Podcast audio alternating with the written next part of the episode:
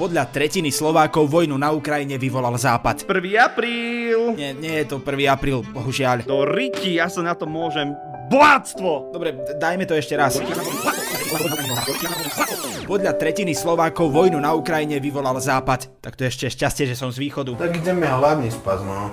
Tak to tu je na východe, no. A dokonca každý desiatý z nás si myslí, že na Ukrajine sú len zaplatení herci. Ako? To už nám úplne kuruje na tie lebene. Vladimír, máme za sebou dve otázky, pred nami je tretia za 2000 korún. Poďme na ňu. A kde by sa akože nabrali tie milióny hercov, ktoré dokážu tak autenticky zahrať utrpenie a žiaľ? Videli ste niekedy rodinné prípady? Ak hej, tak viete, že zahrať plač fakt nedokáže každý. Kto útočí vlastne? Rusi? Alebo Američania prezlečení za Rusov? Počkaj, a to akože Putin povolil na svojom území prezliekať sa 10 tisícom Američanov za Rusov? A potom povolil ich útok na Ukrajinu z vlastného územia a na konci toho si ešte aj vymyslel historku o denacifikácii, aby ospravedlnil americké konanie? To mi nevychádza.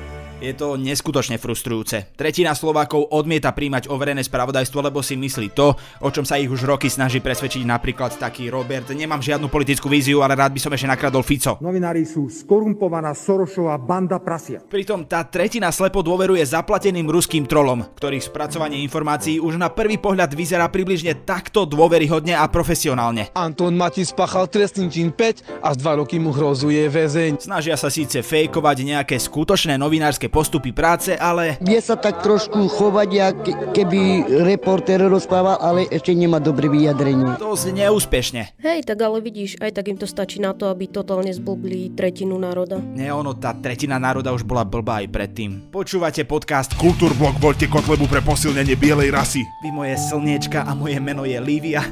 Až toto bol 1. apríl? Hej, Dosť trapné. jak tvoja existencia. Si myslíš, že si Chris Rock? Moje meno je Adam Blaško a vy počúvate podcast Vianoček. Nie, Vikoša, nie. Kto útočí vlastne? Rusi? A tá naozaj Rusi? Ruská federácia Poďme sa asi na začiatok zamyslieť. Uštedrili by ste facku človeku, ktorý by si robil srandu z vašej priateľky alebo vášho partnera? Jasné, ja by som si udrel len, nemám koho. Ak by niekto urazil moju frérku, tak facku by mi dala žena. Hej, určite by som vedel dať facku mojej priateľke. Aká bola otázka? Je veľa nemiestných vtipov a aj tento bol jeden z nich. Domáce násilie je veľký problém a je hlúpe to takýmto spôsobom zľahčovať. Možno bol ten vtip len zle zrealizovaný a možno bol povedaný v zlom prostredí a v zlom čase. A niekoho pravdepodobne celkom právom nahneval. Poď sem, poď sem. Ale na konci toho všetkého to bola len snaha rozosmiať zo pár ľudí, bez postranného úmyslu znevažovať vážnosť tejto problematiky. OK, debil. A proste nie je nutné kvôli akémukoľvek vtipu niekoho fyzicky... Will? Will? Kľud, prosím. Napadnúť. Will Smith just smacked the shit out of me. Will Smith získal Oscara za najlepší herecký výkon roka a predtým ešte stihol len tak dať facku Chrisovi Rockovi. That was a greatest night in the history of television. Chris Rock si totiž spravil srandu z Willovej partnerky, ktorá trpí chorobou, pri ktorej vypadávajú vlasy. Komik preto povedal, že sa teší na pokračovanie filmu G.I. Jane. Wow, dude. Keďže v tom filme mala hlavná ženská postava vyholenú hlavu. Ponižil ma proste, ponižil moju dôstojnosť. A na tomto sa len potvrdilo, že robiť si srandu z chorých a ešte za to aj zobrať honorár nie je úplne cesta do modrého neba. Teda do toho zhodou okolností, hej, že rozboril. Ak im tá moja návšteva nebola veľmi príjemná, tak sa vám za to ospravedlňujem. Will Smith sa za svoje správanie nakoniec ospravedlnil. Sorry, ako? A keďže nám reálne nehrozí, aby nám niekto prišiel vylepiť, teda dúfame, tak sme sa na názor na túto kauzu opýtali skutočných komikov. Nebudem stále za toho, kto ma bude fackovať. Ktorí sa normálne postavia pred ľudí a teda aj riskujú, že sa nejaký fanúšik rozhnevá a dá im po papuli. A opýtali sme sa dvoch komikov, ktorí už na prvý pohľad vyzerajú, že by si tú facku zaslúžili ešte predtým, než niečo povedia, len tak preventívne. Mateja Adamiho a Mariana Psára. Will Smith sa na odovzdávaní cien chopil úlohy rytiera a za tento výkon by si zaslúžil zlatú malinu. Ja dúfam, že ak už na nikoho iného, tak to zabralo aspoň na jeho manželku a večer ukázala Willovi, ako jej parádna hlava vie otvoriť ústa. Ja si naozaj neviem predstaviť, že v tomto prípade sa dá postaviť na inú stranu ako komikovú. Ani najhorší hekler v komedy klube si nedovolí viac než vrieskať smerom k pódiu, prípadne sa ostentatívne postaviť, odísť preč a streliť komikovi až na parkovisku. To Will Smith samozrejme nemohol spraviť. lebo si ešte polohoďku musel počkať na svoju kategóriu, ale keby zostal len pri kričaní, tak to by mu hádam nikto nezazlieval. V každom prípade klobúk dole pred rokom, nemyslím si, že sa to z jeho strany dalo zvládnuť lepšie a takisto gratulujem kategórii dokumentárnych filmov. Prvýkrát po jej odovzdávaní zostala celá sala s otvorenými hubami. Vždy, keď je nejaká polarizačná téma a neviem sa rozhodnúť, aké stanovisko zaujať, vždy si predstavím, že sa to udialo malým deťom v škôlke a ja im mám dať dobrú radu do života. Takže keď Williamko Kovač udrie Kristiana Skalu a ja sa spýtam, že prečo to spravili a Williamko povie, no lebo on povedal, že Jada Pinkett vyzerá jak tá herečka z toho starého filmu, tak Williamkovi Kovačovi asi nepoviem, že je úplne OK udrieť Kristiana Skalu len za to, že povedal, že sa mu niečo nepáči. To, že Chris Rock povedal vtip, ktorý možno nebol úplne OK, je jedna vec.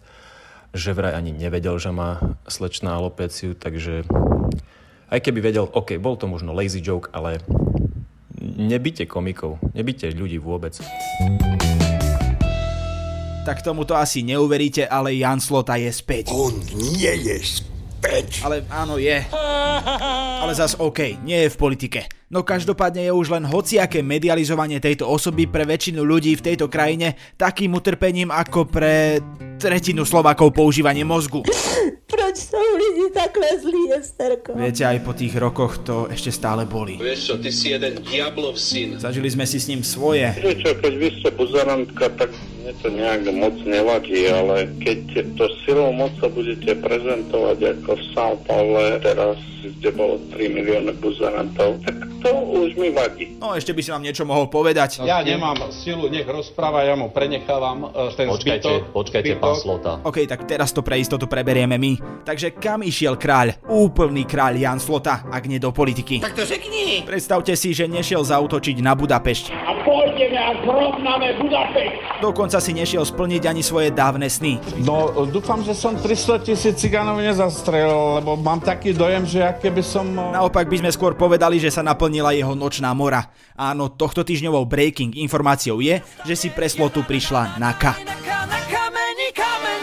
Slota bol podľa obvinenia sprostredkovateľom 10 tisícového úplatku, ktorý posunul od muža, ktorému hrozilo trojročné väzenie za nehodu so smrteľnými následkami, nejakému sudcovi. Nebuďte smiešni. Nebuďte smiešni. Pre Janka to musela byť rana, keďže jeho pocit, že za svoje dlhoročné excesy nikdy nebude platiť a jeho pocit úplnej neohroziteľnosti je približne taký veľký ako jeho, ako jeho prsia. Mám ti za ten fat shaming prifajči ešte jednu? To fakt bude teraz takto? Zvykni si. Proti Slotovi vypoveda bývalý vplyvný žilinský sudca Pavol Polka, ktorý začal rozkrývať korupciu v súdnictve.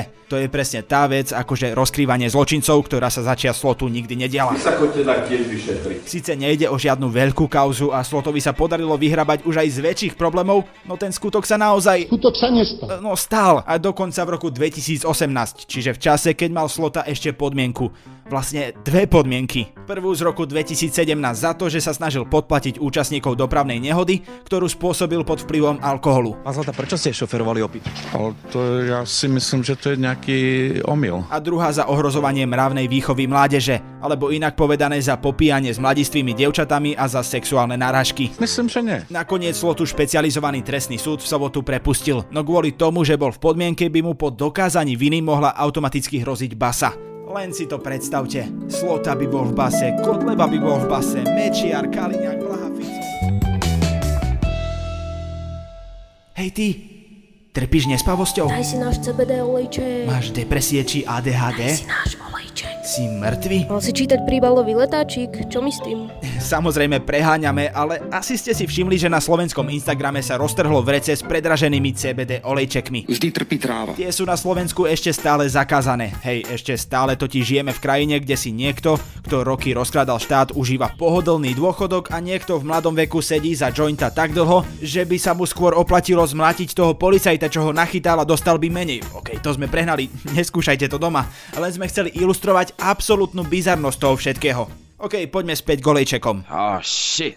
Here we go again. Keďže ich užívanie je u nás nelegálne, výrobcovia ich predávajú ako maste na pleť či nejaké voňavé srandy do bytu. Smrdí, smrdí, smrdí, toto smrdí. No influenceri ako napríklad Mike Spirit tvrdia, že ich CBD olejček je liek, ktorý rieši snáď všetky problémy ľudstva. No a keďže je to Mike Spirit, tak asi aj všetky problémy mimozemšťanov, čo ja viem. No a čo? Akože je to absurdné. Nemôžeme sa baviť o mimozemšťanoch? Na mojom Instagrame? Ty tomu veríš? Ako čisto teoreticky môžeš, nikomu tým neubližuješ. Už horšie ale je, keď na storku pridáš toto. Kúru duševné zdravie, tak sa asi volá ten jeho olejček, alebo čo ja viem, čo to je za masť. Sme namiešali pre ľudí s diagnostikovanými psychickými alebo neurologickými ochoreniami ako panické ataky, depresia, epilepsia, ADHD a tak ďalej. A síce sme si už tak nejak zvykli, že všetko, čo sa spirit dotkne, údajne lieči depresiu. No nie sú na to absolútne žiadne dáta. Je to jednoducho šarlatánstvo založené na placebo efekte. Takže sa po užití látky možno cítite takto? Ja si to užívam, ja sa cítim dobre. No nie je to vďaka jej účinkom. Chceli sme len upozorniť na to, že ak si plánujete niečo podobné kúpiť, majte na pamäti, že tá látka prešla u nás na Slovensku približne takým klinickým testovaním vnútorného užitia ako kocka z lega. A ani to vám neodporúčame brať, ani vášmu psovi. A toto nie je platená reklama, ale ak sa o tom chcete dozvedieť viac, odporúčame knihu Mareka Kajana Očami farmácie. Myslíš, že budú odmeny? Skôr myslím, že budeme radi, keď nás Lego nepožaluje za to, že napadáme na užívanie ich kociek. Tragédom týždňa sa stáva muž, ktorý celý deň len píše statusy na Facebook, no musí platiť 10 tisíce eur za to, aby tie výgrci niekto vôbec čítal. Píp s takou spoluprácou, toto naozaj prisa Bohu. Kedy si býval našim tragédom pravidelne, ale v poslednom čase mu tak prepína, že by si za každý jeden status a výrok zaslúžil stať sa tragédom a to by nebolo fér k ostatným kandidátom. Ak ste typovali Ľuboša Blahu, gratulujeme, trafili ste. Tragéd týždňa. Blaha dlhodobo na Facebooku šíri hoaxy a nepravdivé informácie o všetkom možnom vrátane prezidentky Zuzany Čaputovej. Tvrdí o nej, že je vlasti zradkynia a agentka cudzích mocností, bla bla bla, Amerika, bla bla. Ja si myslím, že pán Blaha je postihnutý a mal by byť postihnutý. Veď aj bol, prezidentka sa totiž obratila na súd a ten rozhodol, že Blaha musí o nej prestať šíriť lži a do troch dní odstaviť tieto tvrdenia zo všetkých svojich statusov. Ale keďže sa bavíme o Blahovi, ktorý už dávno prestal rešpektovať akékoľvek pravidlá slušnej diskusie, si svoj, lebo o tom to je. po rozhodnutí si povedal, že Viete čo? Ha, ha, ha, tá nie. a namiesto toho, aby zmazal statusy a prestal sa navážať do prezidentky, ešte pritvrdil a napísal ďalšie statusy o tom, ako Zuzana Čaputová útočí na slobodu slova spôsobom, ktorý by si nedovolil ani Jozef Tiso. Wait a minute. Wow. No a čerešničkou na blahovej torte osočovania a nenávisti to kto písal toto? Toto sa stane, keď začneš čítať blahové statusy. No každopádne namiesto toho, aby sa Blaha ukludnil, podal na prezidentku trestné oznámenie. Podávam trestné oznámenie na Zuzanu Čaputovú za spáchanie trestného činu podľa paragrafu 420... Dobre, už, už stačí, fakt, fakt stačí. Blahovi sa nepáčilo, že prezidentka použila pozdrav Sláva Ukrajine, ktorý podľa neho používajú ukrajinskí neonacisti. Sláva Ukrajiny. Čo tam potom, že pozdrav je oveľa starší než hnutie banderovcov a používal sa pred ním aj po ňom, napríklad počas okupácie Krímu, vojny na Dombase alebo počas terajšej vojny v Rusku. Podľa Blahu a jemu podobných sú proste všetci, ktorí nechcú žiť pod ruskou nadvládou neonacisti a extrémisti. Ja normálne živo vidím, jak by ten trubadur s otvorenou náručou vítal tých agresorov, čo mu prídu bombardovať dom. Ešte niečo? Naozaj dobre, fajn. Jasne, ďakujem. Všetko dobre, dopijem vodu, aby ste nemali škodu. A na záver krátky prehľad správ. Francúzi zachytili nelegálne lietadlo, ktoré vstúpilo do vzdušného priestoru krajiny. Pilotoval ho Slovak, ako inak, ktorý nemal obuté topánky a ukradnutý stroj pilotoval len v ponožkách. Muž dostal trojročný trest za to, že sa ešte v roku 2016 v Košickej väznici pobil so spoluväzňom o kus bôčika. Kurka, ty jak žereš? Jak taká svinia domáca. A kráva na družstve vo Vranove nad Topľou pritlačila muža o kovové zábradlie. Spôsobila mu sériovú zlomeninu viacerých rebier i driekových stavcov. A to ani nie je vtipné, to kto tu dal. Prečo kráva nenosí žiadnu kravatu? Na tomto podcaste spolupracovali Kristina Ďuriková, Kristina Janščová a Viktor Hlavatovič. Za vyhlásenie klimatickej núdze v parlamente hlasovalo len 14 poslancov a mohli by sme sa asi k tomu opustiť my, no tentokrát sme to spravili trochu inak a poprosili sme o opustenie združenie Klíma ťa potrebuje. Rok potom, čo parlament odmietol Prvú petíciu iniciatívy Klimate potrebuje, žiaľ opäť vidíme, že pre slovenských politikov niečo tak očividné ako je klimatická kríza stále nie je témou a nehodlajú riešiť. Ukázalo to strednejšie hlasovanie, kedy namiesto 60 poslancov, ktorí pred rokom hlasovali za vyhlásenie stavu klimatickej núdze, sa dnes hlasovalo už len 14. Je však dôležité upozorniť, že tentokrát išlo o iniciatívu konkrétnej politickej strany Progresívne Slovensko, ktorá je pre koalíciu opozičnou stranou. Ako nezávislá občianská iniciatíva sme sa tak od tejto politickej iniciatívy museli prirodzene vzdialiť. Celá situácia v parlamente však opäť poukazuje na to, že naši politici stále reagujú na silný verejný tlak, ktorý chceme aj naďalej aktívne vytvárať. Aj my by sme radšej žili v svete, kde by to išlo aj bez neustáleho mobilizovania verejnosti, zatiaľ však nemôžeme očakávať, že by sa politici rozhodli presadzovať potrebné riešenia klimatickej krízy aj bez neustálej pozornosti verejnosti. Boskávame vás všade.